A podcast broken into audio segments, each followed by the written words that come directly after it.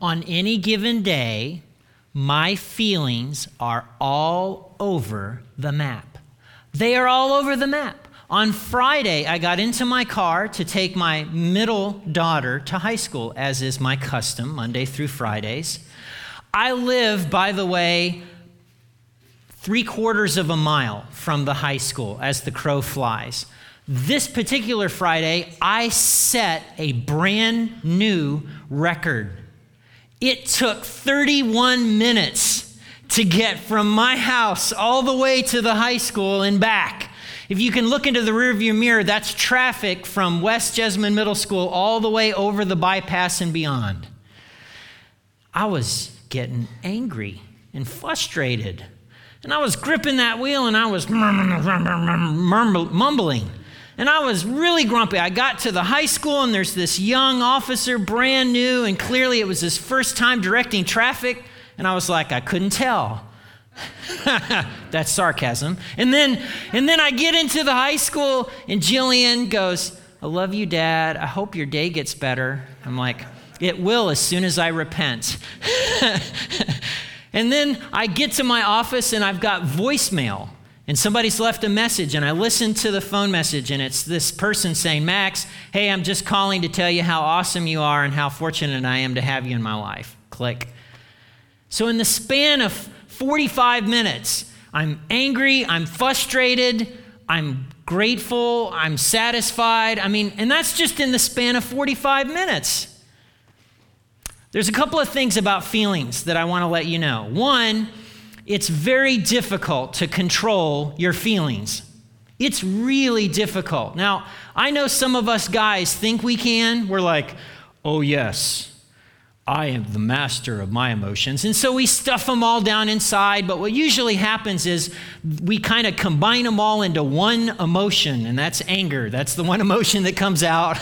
and then we, you know, anger means we're happy, anger means we're sad, anger means we're angry, it means all kinds of things. So, you know, trying to control them doesn't work because they come upon you with such speed. They do. They just, you know, feelings kind of happen. And then sometimes you don't even know why you're feeling the way you do. You're like, why do I feel this way? Why do I want to cry? Like, what's going on? Okay, so one, it's very difficult to control feelings. Two, you may not realize this, but feelings are often, often, not always, hear me, not always, but often tied to beliefs that we have about ourselves, beliefs that we have about the way the world works, and beliefs about what others think of us or, or about others.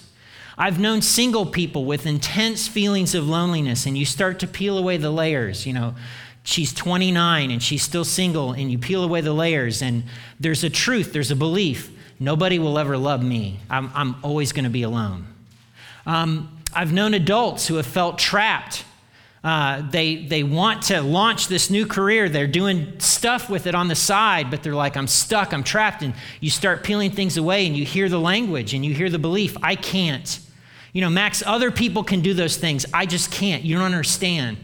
Um, I've known people who felt insecure on the inside, only on the outside they appeared cocky and prideful and they were always talking themselves up. But you peel away the layers, and on the inside, it's this core truth of, I'm not as talented as those other people. They're smarter than me, they're faster than me. And there's insecurity, okay? So, two things it's difficult to control your feelings, and feelings are often, not always, often tied to beliefs that we have beliefs about ourselves. I'm smart, I'm dumb. I'm pretty, I'm plain. Beliefs about others. Oh, they, they probably won't like us. I know they invited us over for dinner and everything, but trust me, hon, they don't like us beliefs about the way the world works. I can, I can't. If you want to have freedom when it comes to your identity, you're going to have to renew and reprogram some of the thoughts and beliefs that you have that are fueling some of the emotions that you have. John Ortberg has done a very good social study and has mapped out what this looks like using cats and dogs. Don't laugh at social science. It's real. It's not the handmaiden of geology, it's real. So let me talk to you about dogs for a moment. 8 a.m. I get dog food. This is my favorite thing. This is awesome. 9 a.m. I get a car ride. I love car rides. Car rides are awesome. This is my favorite thing. 10 a.m. I'm rubbed and petted. This is my favorite thing. Noon. The kids have friends over and they feed me table scraps. This is my favorite thing.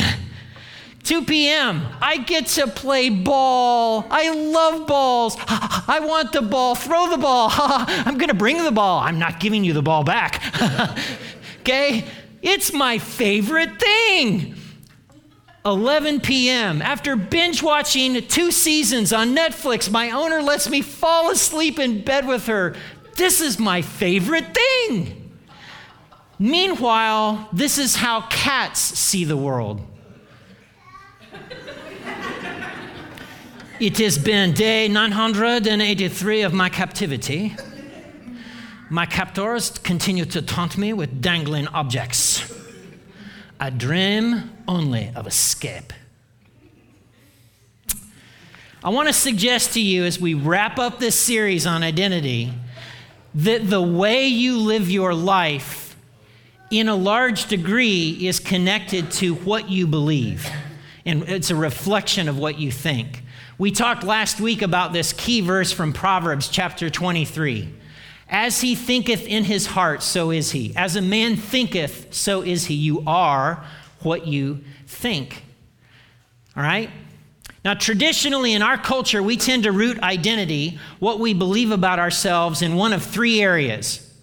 We, we tend to root our identity and derive meaning and worth one of three places what I do what I do. I'm a doctor, I'm a director, I'm the regional rep. I am the goalie that has successfully kept every single ball from entering the net for six games straight. I am what I do. I, I, do a lot through the Chamber of Commerce. Trust me, after the introduction of their name, it is the very next question. Oh, Max, what do you do? This is what I do. What do you do? And so we do measuring of of vocation based on what people's answers are to what I do. And then there's what others say about me.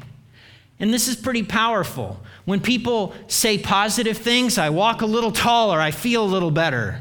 When people say something negative, I'm crushed. Did you know that studies show that among high performing employees, the ratio of positive comments to criticisms is six to one? In healthy families, the ratio of positive comments to criticisms is 10 to 1. There's some traction to that. And so many people will root their identity in what other people think. And then the third way we tend to root our identity and derive meaning in America is through what we have. If I have a nice house, if I have a stable job, if I've got my health, if I've got a good family situation, then everything's going well and good. But take one of those things away and I'm depressed and crushed. And so much energy and effort goes into trying to derive meaning and value out of one of these three areas. So much of our lives is spent trying to root our identity there. Henri Nouwen, who was a capable theologian of 50 years ago, he said, Your life can be summarized by a line. Here's, here's my line. It began in 1968. For some of you, you're like, that's ancient history. The start of your line is like 1989 or 1997. Some of you are like, man, I wish it was 1968. Talk about 1943, baby, right? You have a start to your line, and you have a line just like I do. I've picked an arbitrary date based on the average life expectancy of a man in America. Here's what I know I may not make it to that date, I may make it past that date. But all of us have a line. And what Henri Nouwen says is that throughout the duration of that line, we're trying to ask and answer one question Who am I? Who am I?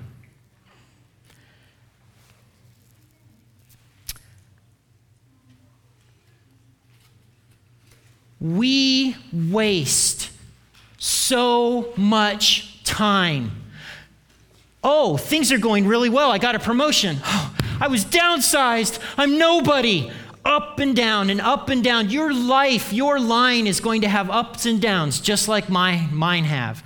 And we could squander the better part of our years if we try and peg our worth and value to when the moments of the roller coaster of ups and downs are simply above the line. Jesus, however, knew better.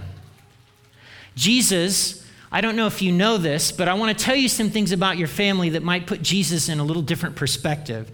Jesus was born to a relatively unknown family. He was the son of a common carpenter. He spent his childhood in Nazareth, the Nazareth that the disciples were like, Can anything good come out of that town? Nazareth, that's like Podunksville, that's Hillbilliesville, that's nowhere.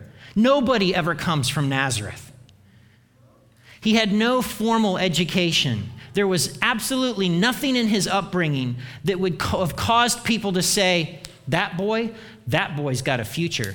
Boy, that boy, that boy's going to be a world changer right there. Mark my words, sir. Yes, sir, that boy's got a future.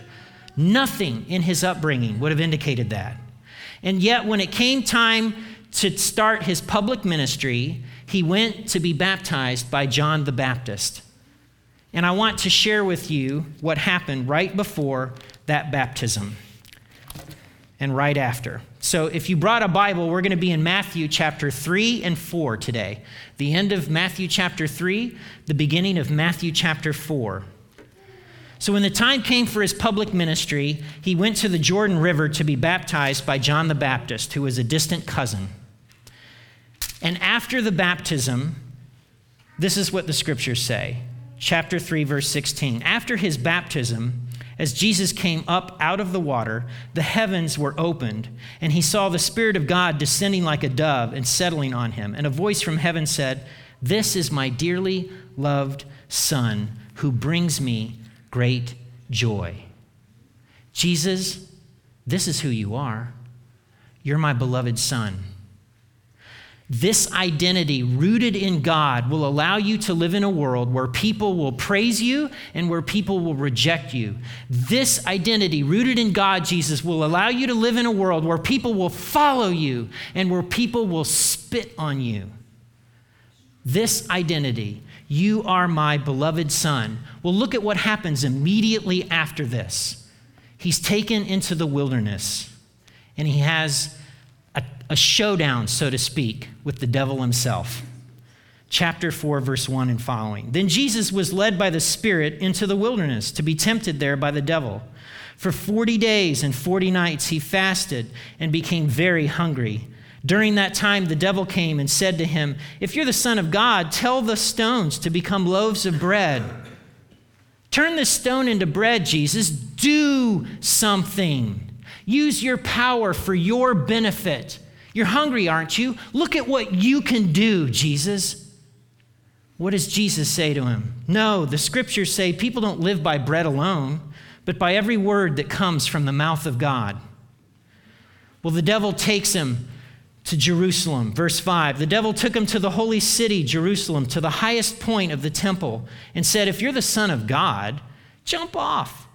For the scriptures say, He'll order His angels to protect you. They'll hold you up with their hands so you won't even hurt your foot on a stone. Jesus, everyone is milling about. The temple is the pinnacle, the high point. Jump off. Everyone will see. Everyone will gasp. Don't you want to create buzz? Don't you want to have the admiration of the masses? Don't you want everybody to say, You are awesome? Jesus, you are amazing. Jesus, we just want to be around you. Look at what you can do. But what does Jesus say? No. The scriptures also say, You must not test the Lord your God. Well, the devil tries a third time, verses 8 through 11. The devil took him to the peak of a very high mountain and showed him all the kingdoms of the world and their glory. I will give it all to you, he said, if you will kneel down and worship me. Bow before me. You won't have to suffer. There won't be a cross. There won't be all this stuff. You can have it all now without sacrifice. Come on. What do you say? What is Jesus' response? Get out of here, Satan. For the scriptures say you must worship the Lord your God and serve only him. And so the devil went away, and angels came and took care of Jesus. The devil went away because Jesus knew who he was. He was God's beloved. His identity, rooted in God, allowed him to be the most human, the most free. It allowed him to do the unthinkable. It allowed him to love and serve. And it's what we see at the end of his ministry. So this happened at the beginning of his ministry, this temptation, Matthew 4. At the end of his ministry, he celebrates Passover with his friends in an upper room. And the way the Jewish road, Roman road system worked is they were mud and dirt and caca and all that stuff mixed up into the road. And when you walked along the road, you got mud and dirt and caca and everything else that was on the road all over your feet, all over your legs. And you would file in, and reclining at table meant that you, your head was next to somebody's feet. So every person who had hospitality had a slave girl, a servant girl at the door, somebody at the bottom of what was then the totem pole. And one by one, the disciples file in, and there's no servant girl there to wash feet. And look at what happens. And this is John chapter 13. Before the Passover celebration, Jesus knew that his hour had come to leave this world and return to his Father. He had loved his disciples during his ministry on earth, and now he loved them to the very end. It was time for supper, and the devil had already prompted Judas, son of Simon Iscariot, to betray Jesus. Jesus knew that the Father had given him authority over everything, and that he had come from God and would return to God. So he got up from the table, took off his robe, wrapped a towel around his waist, and poured water into a basin. He began to wash the disciples' feet, drying them with the towel he had around them. Look at verse 3. What does Jesus know? Jesus knew that the Father had given him authority over what? Everything. I am king. He knew he had come from God, Father, Son, and Holy Spirit, living together in mutual love and mutual interdependence, and that he would return to that. And that knowledge, that rooted identity, allowed him to do what none of his friends were willing to do. Oh, I'm not going to do that. That's the job of a slave girl. I'm one of the disciples. I'm one of the three. I'm higher up. He grabs a towel and a basin and he washes feet because he knows who he is. The brilliance, I think, of Henri Nouwen is that What's said of Jesus Christ said of you. Jeremiah 31 3. Long ago, the Lord said to Israel, I have loved you, my people, with an everlasting love. With an unfailing love, I have drawn you to myself. Psalm 139 You made all the delicate inner parts of my body and knit me together in my mother's womb. Who am I? Who are you? How do you define your worth and meaning in your line? Are you going to draw meaning and significance from what you do, from what others say about you, from what you have? I'm going to tell you as you age, as you age, you're able to do less and less. You're not able to do the job that you used to be able to do. You're not able to lift what you were able to lift. You start forgetting things, and before long, your kids are wanting to take away your driver's license. If you put your value and your worth into what you do, it's a dead end. And what about what you have? I found as I hang around people older than me, they start to downsize. Had dinner with some folks that talked about the fact we never ate on our china the whole time and we moved and downsized, and now we eat on it every single day. Why? Can't take it with us. Can't take it with us. I want to suggest to you that when you give what you do, when you give what others say, when you give what you have the power to name you, you're giving power over to a tyrant. And I don't want you to do that. You're better off giving the power to name you to Jesus, who is the Good Shepherd. Jesus knows his sheep by name, he goes after strays, he guards against wolves, and he lays down his life for his sheep. Remember from the first week of this series, we said that the biblical metaphor, one of the biblical metaphors, is that we are sheep and God is a shepherd. In 2005, outside of Gevas, Turkey, one sheep wandered off a cliff. Bah, bah. 1,500 of his friends followed. Bah, bah. Now, for those of you that are worried, only 450 of them actually died. Their deaths formed a giant ball of fluff that saved all the others who jumped.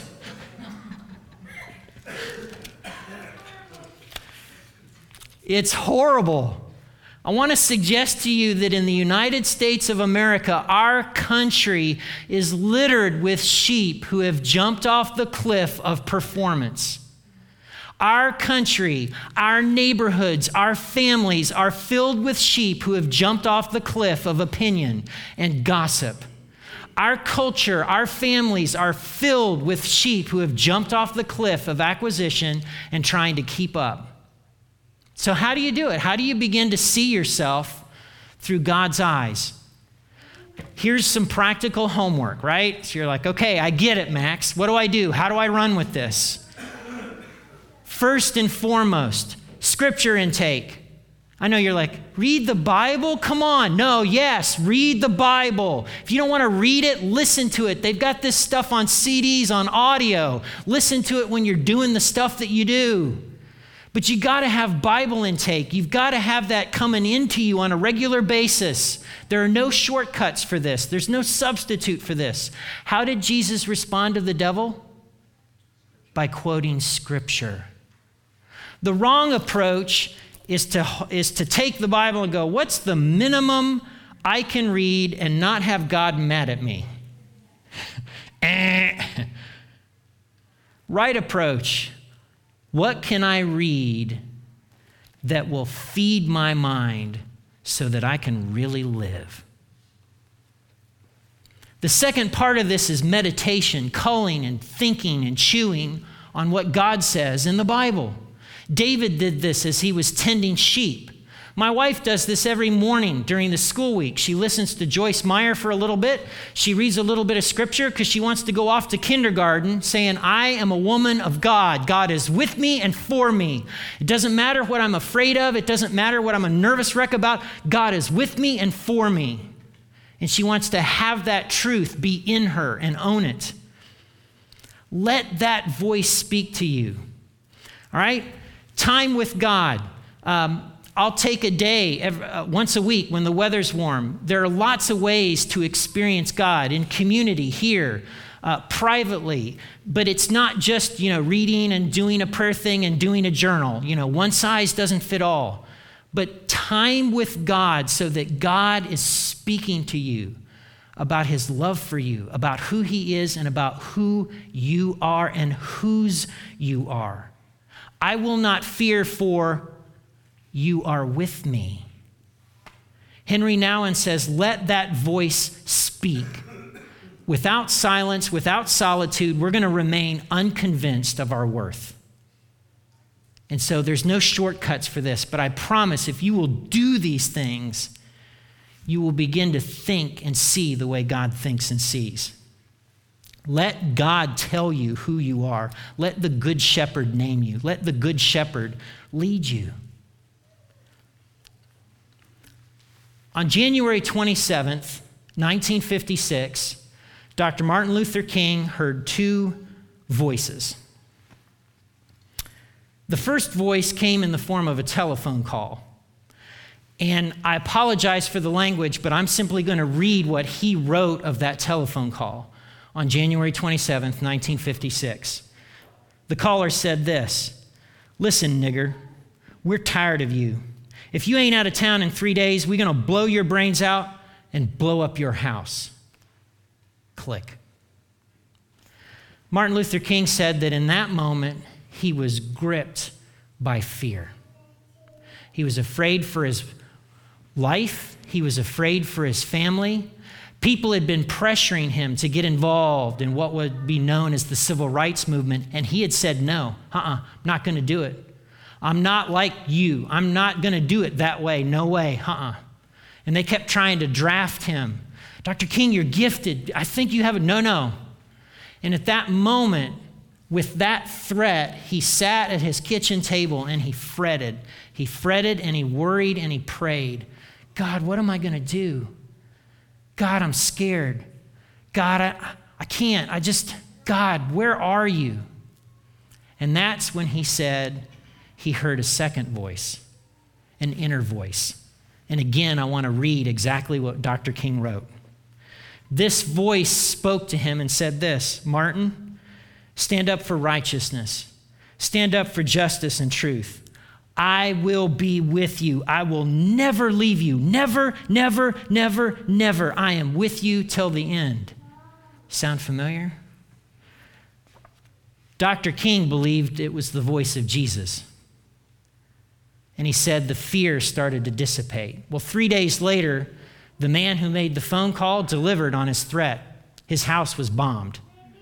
His family escaped, and people from all over started to gather outside of his home, and they came with weapons. And they were going to take the fight to the whites. And in an impromptu sermon, Dr. King stood up and he gave a sermon, and he said to them, No, no, we are commanded to love our enemies. We are commanded to pray for those who persecute us. Those who live by the sword shall die by the sword. No, my brothers and sisters, we will not win our freedom this way. People who were there that night said that there was crying, people were in tears, there was repentance, and everyone went home. Ten years later, outside of Selma, Americans watched horrified on their televisions white police officers on horses go after and chase and tear gas and beat black men and women who did not fight back. And people say that was a turning point for the entire civil rights movement.